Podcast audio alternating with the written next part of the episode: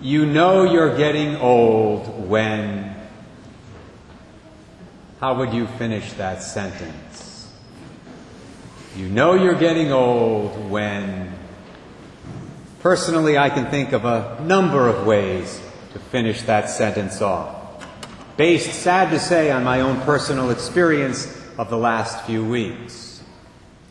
For example, you know you're getting old when you get together with old friends, old buddies from high school, and the primary topic of conversation, at least initially, is what aches and pains you have, which doctors you've seen lately, how many surgeries you've had, and what medication you are currently on.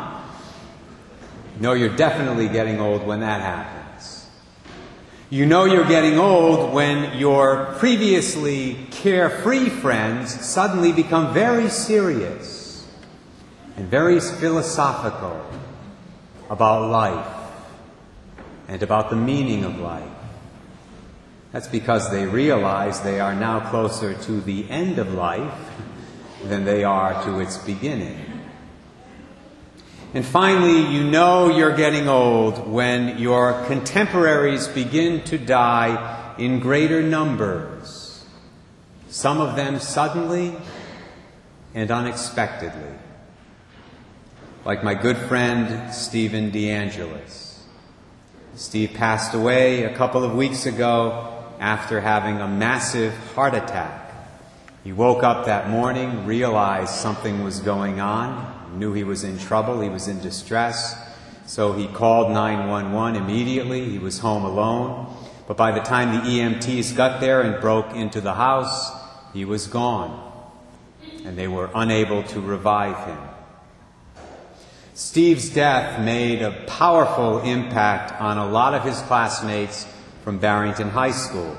But it really hit home with me because not only had we graduated together in 1975, not only had we played sports together when we were little kids, our lives literally had been linked from birth. Our moms knew one another back in 1957. They were both living in Barrington at the time, and they were both admitted to the old lying in hospital in Providence during the same week of April to deliver their babies. Stephen beat me by a day. He was born on April 17th. I was born on April the 18th, which also happened to be Holy Thursday that year. But that's another story for another homily. Now, two days before Stephen died, I found out that another one of my classmates from high school had passed away from breast cancer in late January of this year. And perhaps that explains some of the very serious conversations I had with old friends at the reception after Stephen's funeral. Now, don't get me wrong, these were great conversations conversations about our mortality, conversations about the ultimate purpose and meaning of life. But they were very different, very, very different from the conversations we have had at past funerals. This time, the reality of death seemed a lot closer. I mention this today because I think it's good for all of us, at least every once in a while, to reflect on death and its meaning as some of us did at Steve's funeral the other day, and as the family and friends of Lazarus probably did at his funeral 2,000 years ago. As ironic as it might sound, reflecting on death can actually help us to live life better. It can help us to live life with the proper focus, and we need to live this life with the proper focus. And even more importantly, pondering death and its meaning can help us to be better prepared to face it when it comes. And it will. We definitely need to be ready because sometimes it does come suddenly and unexpectedly, as it did for my friend Stephen the other day.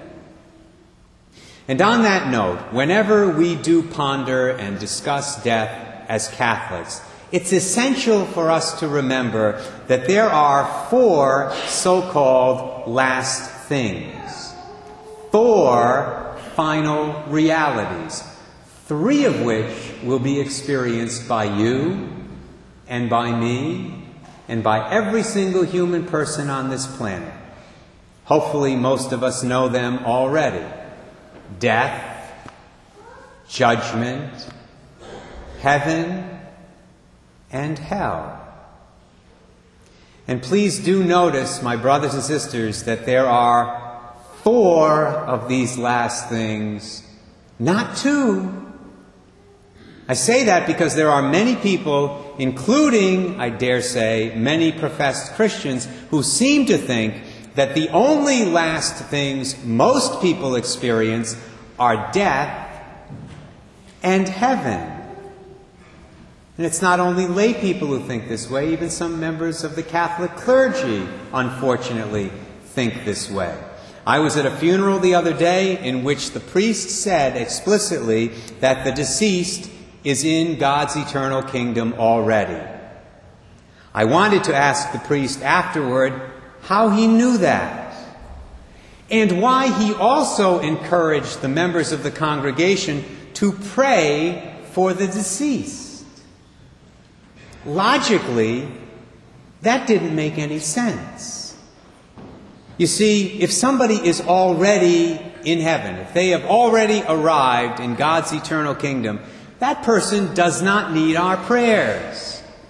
That person does not need to have masses offered for the repose of his or her soul. They don't need any assistance on the way to the kingdom because they're already in the kingdom. Praying for the dead only makes sense if the dead person is undergoing that final purification on their way to heaven that many souls need, which we call purgatory. Have you ever noticed that we never, ever, ever have a Mass offered for St. Peter or for St. Paul? or for St. Teresa of Avila, or for St. Catherine of Siena, or for any one of the canonized saints. We offer masses in their honor, that's true, on their respective feast days, but we never pray for them either at Mass or outside of Mass. It's because they don't need our prayers. Quite to the contrary, we need them to pray for us because they've already arrived. They are seeing God face to face in His kingdom. And this is no small point, my brothers and sisters. This tendency to reduce the four last things to two last things is one of the biggest reasons why we have so many problems in the world right now. Because so many men and women do not believe in God's judgment and in the possibility of going to hell. They think they can do whatever they want in this life. They think they can hurt other people, use other people, manipulate other people with no consequences. They think they can live by their own set of rules and end up in God's eternal kingdom when their earthly lives are finished. They don't believe they will be accountable for their actions. And that erroneous belief is reflected in their behavior. Belief in only two last things also can lead to despair in certain cases. Think about it. If there is nothing at stake eternally in the way we live our lives on this earth, if God, Almighty God, is going to push us all through the pearly gates of heaven, regardless of how we have lived on this earth, then what's the point of continuing to live this life when things go bad? There really isn't any point at all. The response of Jesus to Martha in today's gospel scene from John 11, this response of Jesus Christ implicitly affirms the reality of all four of the last things. Jesus says to her these beautiful and very famous words I am the resurrection and the life.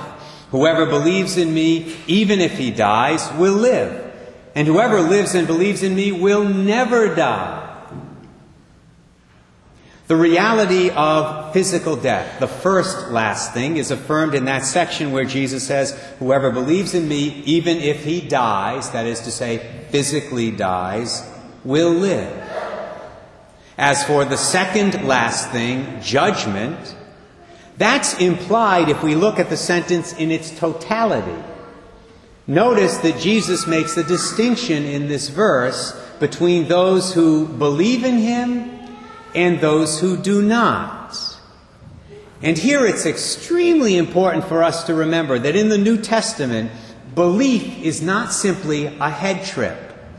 It's not simply a matter of saying, oh, yeah, I believe in Jesus. It's more than that.